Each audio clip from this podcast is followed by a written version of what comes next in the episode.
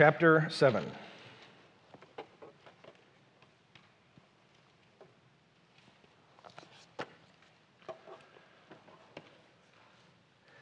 It's a little bit longer text this morning, and, and I'll explain how we're going to break it up. But first, let me just let me just ask: Who here likes losing? Don't raise your hands all at once. Elena, proud loser. Nobody likes to lose. Nobody likes to lose, but we gain a lot by losing. That's true in a practical sense, and it's true with regard to our salvation.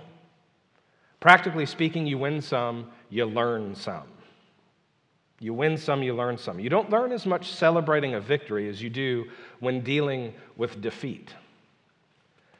We gain a lot by losing. And with regard to our salvation, we gain everything by losing, don't we?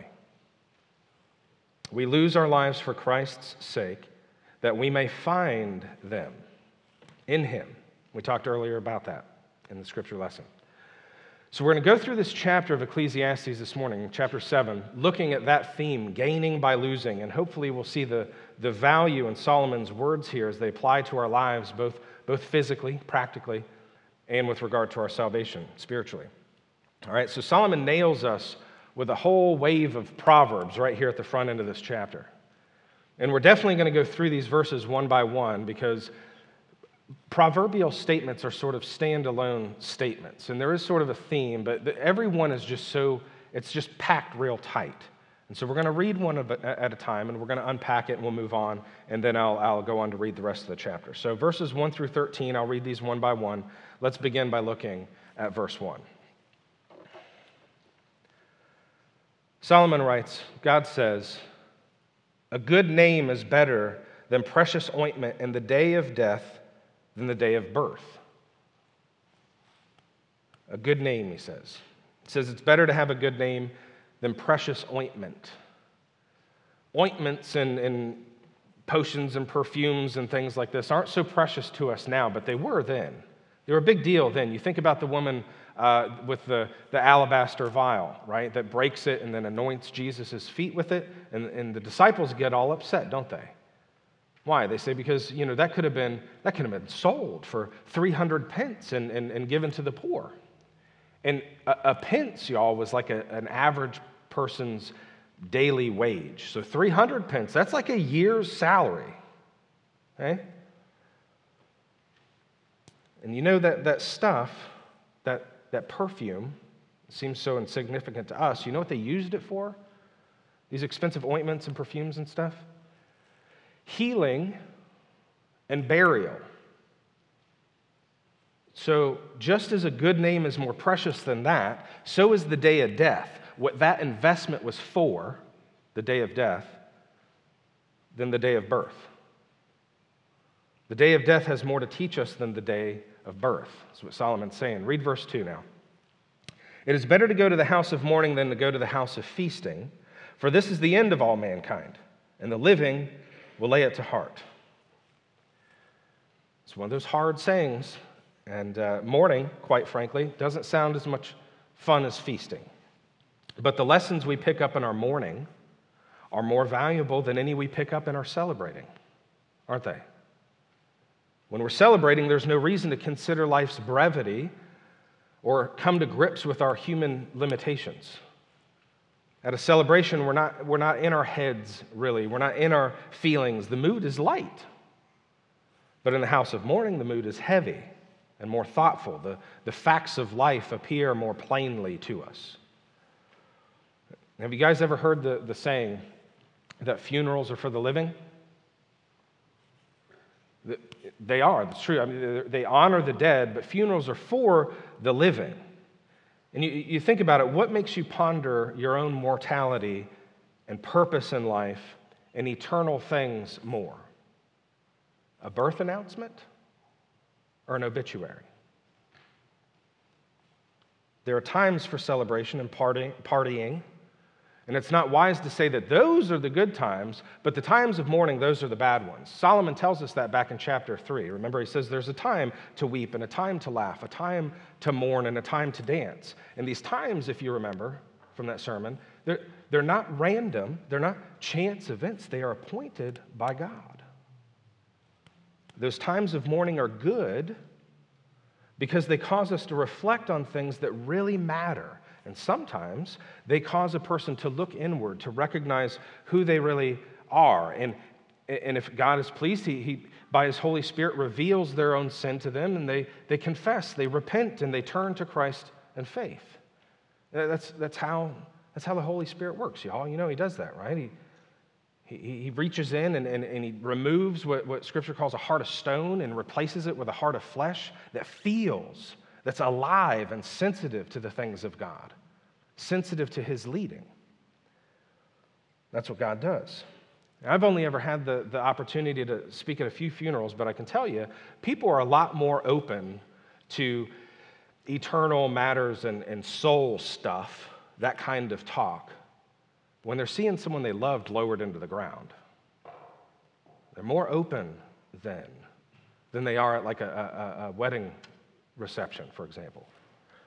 And this is right on the mark with the purpose of this book as a whole. Remember, Solomon's grounding us and keeping us from just being drunk on happy experiences all the time and waltzing through life like none of this really matters. Solomon forces us to take stock of the difficult realities of life under the sun so that we will hang our hope on heavenly realities. All right, let's read verses 3 and 4 together now.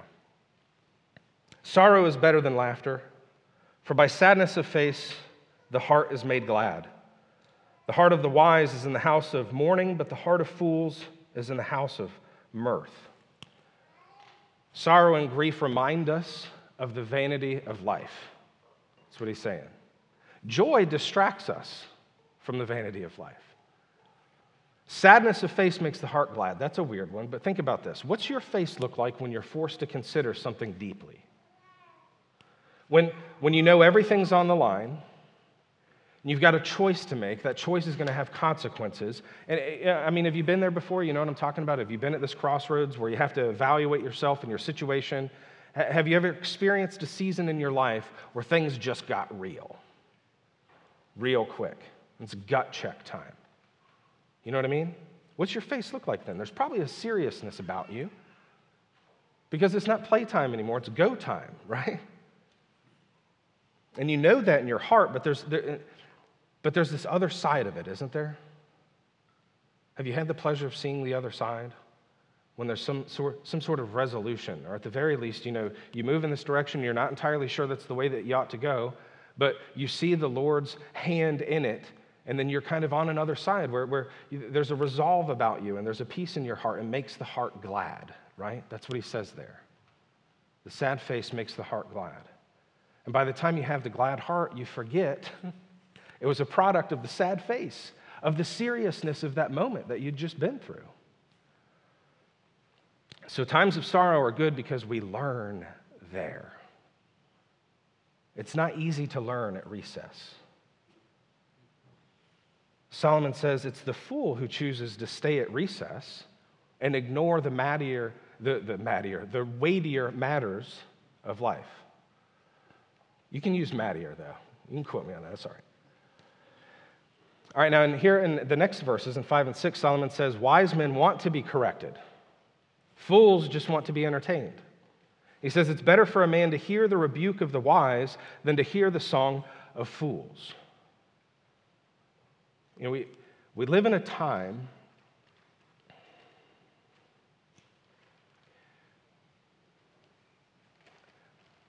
let me say it this way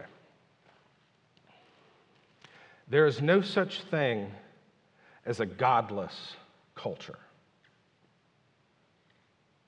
I hear Christians say that a lot, and I understand what they mean when they say it.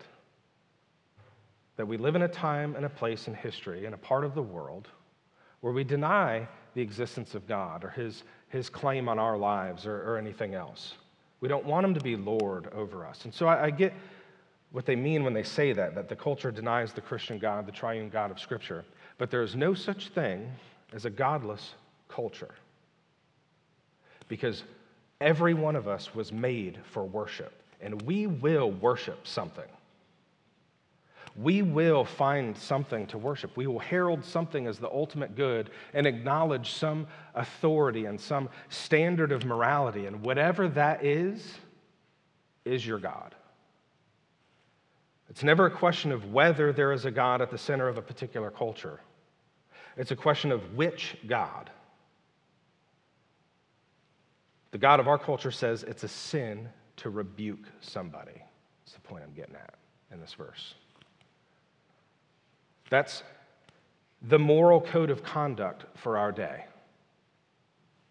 The greatest commandment, it seems, is to love yourself with all your heart, soul, mind, and strength. And a second is like it love those who love and affirm you. And there's church discipline for breaking these commandments. You can get excommunicated for rebuking somebody and not affirming them in today's culture. Call a man in a dress a man in a dress and see if you don't get silenced and deplatformed after being shamed and hissed and mocked by the culture.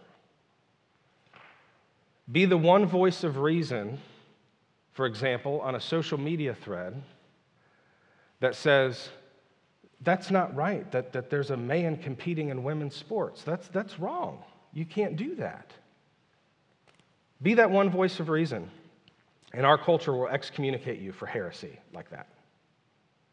It's never a question of whether there's a God at the center of a culture, it's which God. It's never a question of should we or should we not legislate morality. That's all legislation is. That's all law is. So it's never a question of, of if we're legislating morality, it's whose morality are we legislating? And social media, by the way, whether we recognize it or not, I know we have varying opinions on, on is it good, is it bad, is it all good, is it all bad, is it something in between? Whether we realize it or not, and whatever we may think about it, it is the town square of our day. And there are public hangings and executions every day there for blasphemy against the God of this culture. It's a sin to correct anyone. It's a sin to call sin sin in our day. Solomon says the wise want to be corrected. It's good for us. It's good for us to be corrected and to welcome that correction. It's not good for us to do whatever seems right in our own eyes and then be affirmed by idiots who just cheer us on in our foolishness. That's not wise. It's not good for us. He says it all over the place in Proverbs, and he says it again here. It's better for a man to hear the rebuke of the wise than to hear the song of fools. And he uses an illustration here. He says in verse 6 For as the crackling of thorns under a pot, so is the laughter of fools. So let's say Trevor's not here this morning. I was thinking of him as I was, I was thinking through this, but because I've seen him build a fire. Let's say you've got a big pot that you're going to cook something in over a fire. And rather than gathering kindling and logs and building up a proper fire, you just throw some dried up thorn bushes under there and they go up in a flash. That's, that's the illustration. Well, that fire was worthless. It was all light and no heat. It's not getting the job done. That's what Solomon says the laughter of fools is like it's vanity, it's meaningless, it's not lasting. Uh, verses 7, 8, and 9, those following verses there, you can read along. These verses are about self control overall. Integrity and honor are better than riches, he says. And part of integrity and honor is finishing what we've started. Verse 80 says, It's better, better is the end of a thing than its beginning. And that, that sounds kind of, of, of dark and moody when, when we've been reading Ecclesiastes the past six chapters and come to this. It's hard to kind of get outside of that. It, it's not that what he's saying is it's better to complete something, right? There's excitement in the moment when you're first starting out into something, isn't there? You get really excited about starting something. Who, who's, who started a hobby that you never followed through with? Who's got a home project that was exciting to get started? You got the stuff for it. It's fun getting the stuff, but now the work comes in and, yeah, right? So that, that, that's what he's saying. It's, it's better to be patient and stick to it to the end. Better is the end of a thing than the beginning. It's better to bring that to completion, to be patient with it, to stick through it, rather than just being excited about it in the beginning when it's all talk and theory. And then the last part of verse 8, our translation reads, The patient in spirit is better than the proud in spirit. But there's some imagery you get in the Hebrew that just has a hard time coming into the English. And, and it, what it literally says there is, Better is length of spirit than height of spirit. How often do we hear in Scripture about being long suffering, right? And how often do we hear the, the word high being um, talking about, you know, exalting oneself, being haughty, being proud? So you get the picture then. Being patient and long suffering, this length of spirit, this long suffering, this endurance, this patient, patience is better than this high, high, proud height of spirit. That's sort of the picture that's playing out here. Being slow to anger, and that's exactly what he says in the next verse. Verse 9, he says, Be not quick in your spirit to become angry, for anger lodges in the heart of fools. So again, verses 7 through 9, we're talking about self control. Don't let your heart run away with you, he says, right? Don't let your heart run away with you. Exercise self control. Now let's look at verse 10 together. Say not, Why were the former days better than these? For it is not from wisdom that you ask this. I'd venture a guess the older you are, the more often you've said this. you, have, you have fanciful ideas about the good old days and if it were just like it were then. Solomon says it's not wise. One of the reasons is I think we, we tend to forget the evils that existed in that time. We only remember the good stuff. And we think if only now we're more like then. But that's it's just not true. But I think there's something else here. Solomon says it's not wise to dwell on the past as if those were the good old days and to stay stuck back there, trapped in your memories, drawing on memories of when you were prom king or prom queen or, or, or uh, captain of the football team, something like that. In Proverbs, Solomon says, The glory of young men is their strength, and the honor of old men is their gray hair. And I'm beginning to own that compliment. That's affirming for me. But he says the, the glory of young men is their strength, and the honor of old men is their gray hair. That can actually also be translated the pride of young men is their strength, the dignity of old men is their gray hair. And we admire the strong, but we respect the wise, don't we?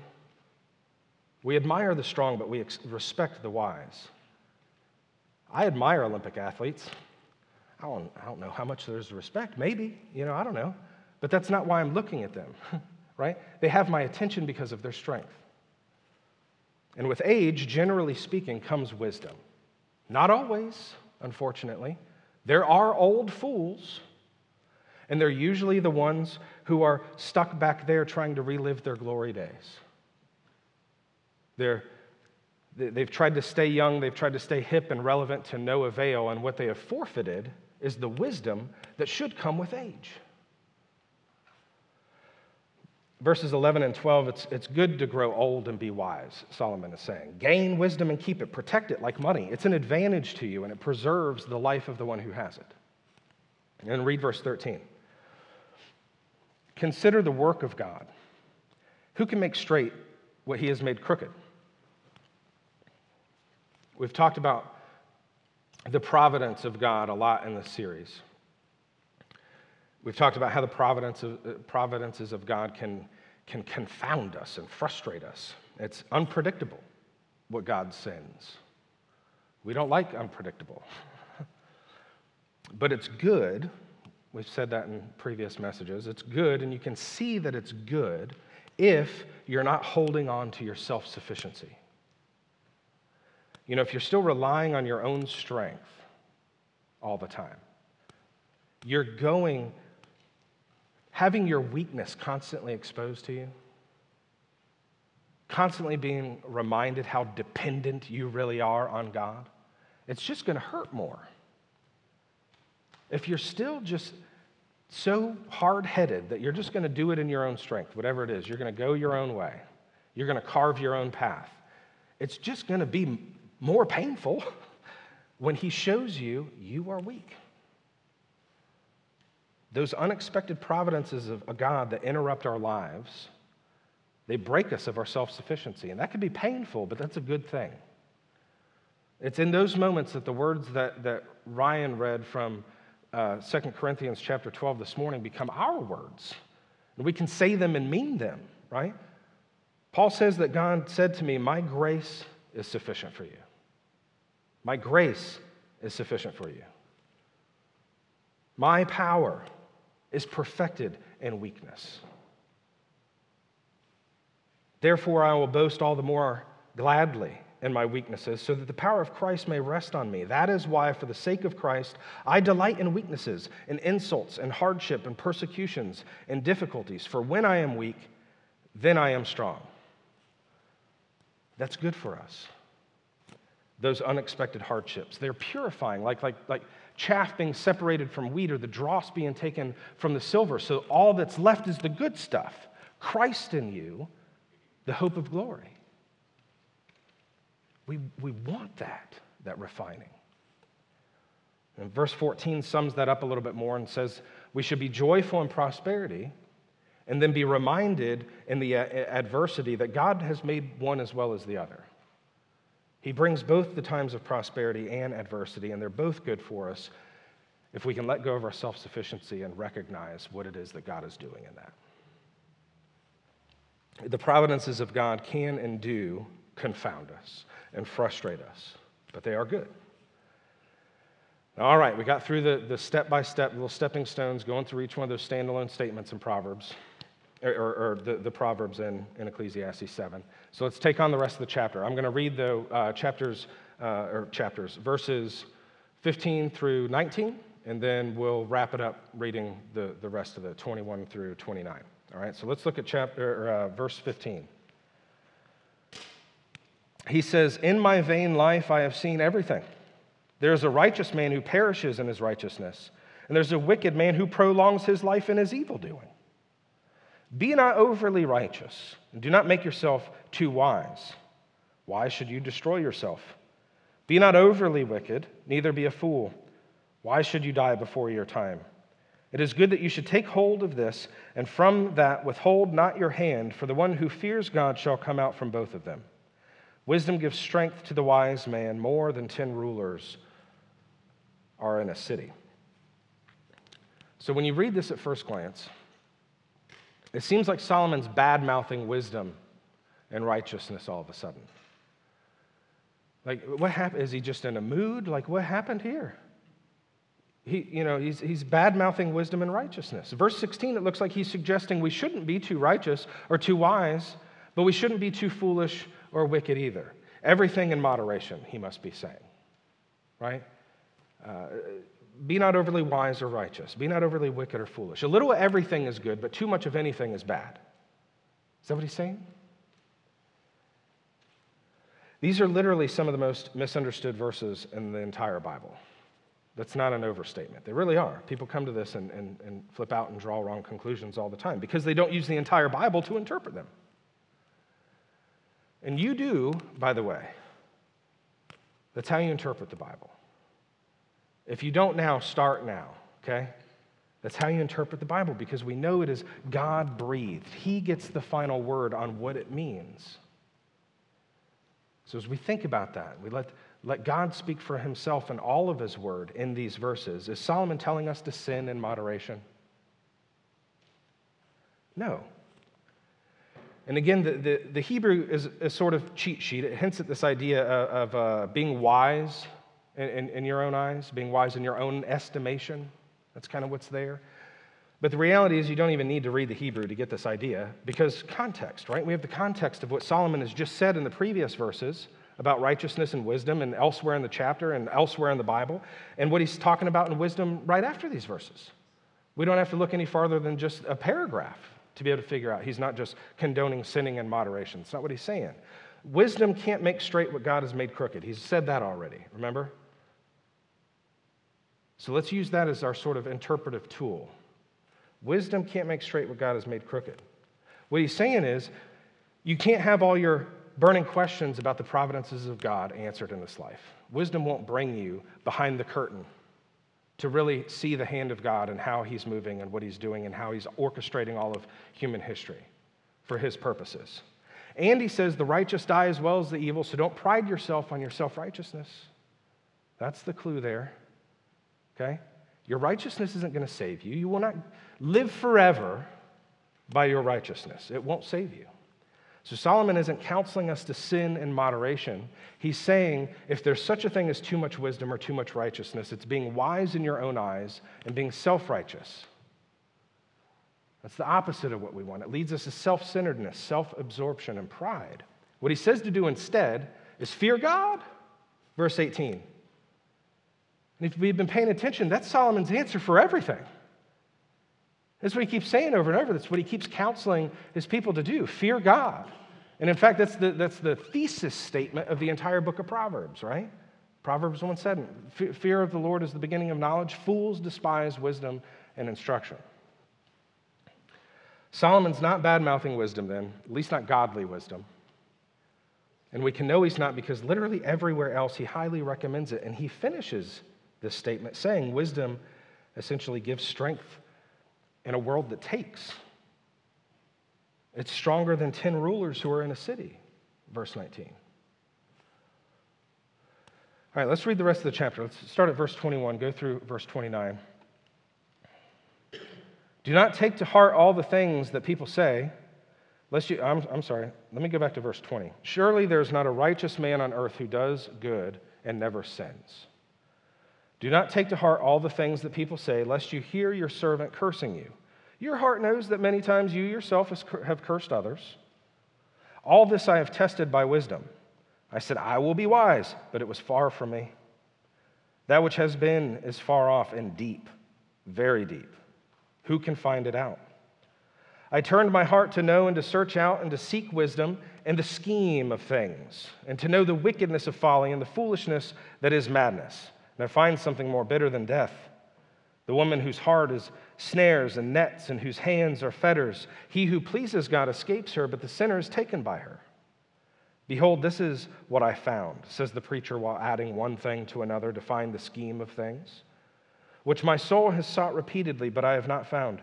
One man among a thousand I found, but a woman among all these I have not found. See, this alone I found, that God made man upright, but they have sought out many schemes. There's not a righteous man on earth who does good and never sins. Don't take it to heart when people sin against you, because we're all sinners and you've sinned against other people too. And now he's trying to figure out by wisdom why, why that is. And he goes on to talk about a little bit more how he's, he's tested things by wisdom. And here's what he's found. Here's been his conclusions. First, number one, that in the created order, there exists an external force that tempts us. And he personifies that tempting force in verse 26 with the adulterous woman from, from Proverbs chapter 7, the Lady Folly character of the book of Proverbs. We are tempted and lured into sin, and we are inclined to take the bait. We are prone to fall into traps and snares. And what he's pointing to, though, is that these traps and snares, they exist. There is an external force that, that pulls at our hearts in the wrong directions. That's, that's part of what he's found out about the scheme of things and why there's no one who ever sins. And then the second thing he finds out about the scheme of things and why man sins is because man's a sinner. He sins because he's a sinner. That's how he concludes the passage. See, this alone I found that God made man upright, but they have sought out many schemes. So, yes, there's an external force that tempts us, there's an enemy that leads us astray with traps and snares, but we voluntarily go. Because even though God made us upright, we choose to go our own way. All have sinned and fall short of the glory of God. There's no fear of God before man's eyes. Everyone does what is right in his own eyes. There are none righteous, not even one. These verses sound familiar? Solomon's just agreeing with the rest of the Bible. He's saying, can't find a righteous man because there aren't any. There are none because we've wandered from God. In Isaiah 53 says, We all like sheep have gone astray, each one turned to his own way. I love that verse in Isaiah because right there you have the, you have the bad news and the good news. Right? The bad news is that we all, like sheep, have gone astray, and each one has turned his own way. But the good news is the next part, which reads, And the Lord has laid upon him the iniquity of us all. That's the good news. What Solomon just got done telling us? You know, kind of coming, coming up to a conclusion here. What Solomon just got done telling us in all of this? Wisdom's good. Get it. Keep it. Protect it. Right? Righteousness is good. Do that. Be moral. More of that. That's good. It just won't save you. You'll never make it out alive. no matter what you do, you'll never make it out alive. So you better get right with God before you go. Great. How do I do that? How, do I, how does one get right with God? Which God? Right? Because there's a lot of them, you know? So, summing up here, there are only two religions in the world. I want you guys to remember this. Like, really grab hold of this with both hands, okay? Because it's really easy to get bogged down with what every religion believes and feel like you got to have a PhD in every religion to be able to talk to anybody about the gospel and share your faith with them. You have to contextualize everything to death. No, you don't. No, you don't. So remember this. This is important. There are only two religions in this world one of human achievement and one of divine accomplishment. That's it. That's it. At their core, every other religion teaches some form of do more good than bad so that you can be rewarded by God, that you can earn or deserve forgiveness or salvation or whatever it is that they call it in their system. But there's always some form of do good enough to get it. Build a good resume, embellish a little if you have to human achievement. Christianity is the only religion that says your best isn't good enough. Your best just isn't good enough. God has to intervene and accomplish what you could not achieve. Your religion is one of divine accomplishment. Losing as a teacher. We talked about that. Practically, there are lessons that it can teach us in this life and how we can gain eternal life. Losing hurts, but we gain a lot by losing. Jesus says, as we mentioned, whoever tries to keep his life shall lose it, but whoever loses his life for my sake shall find it. And what will a man profit if he gains the whole world but loses his own soul? So, the solution in all cases, whether you're a believer or unbeliever, is to turn to Christ. Maybe for the first time, maybe for the 11 billionth time. Turn to Christ. Surrender hurts. It feels like defeat every time. It feels like defeat. But God makes it so plain in His Word that that, that pride in you that, that makes you desire to belong to yourself that's so hard to let go of, just letting go of yourself and your aim in life and everything else. That, that pride is the very thing that separated you from God in the first place and it has to be broken. Not fixed up, not, not shined up, not polished and mended and put back together. Broken. It has to be broken for you. And it has been. It died with Jesus on the cross.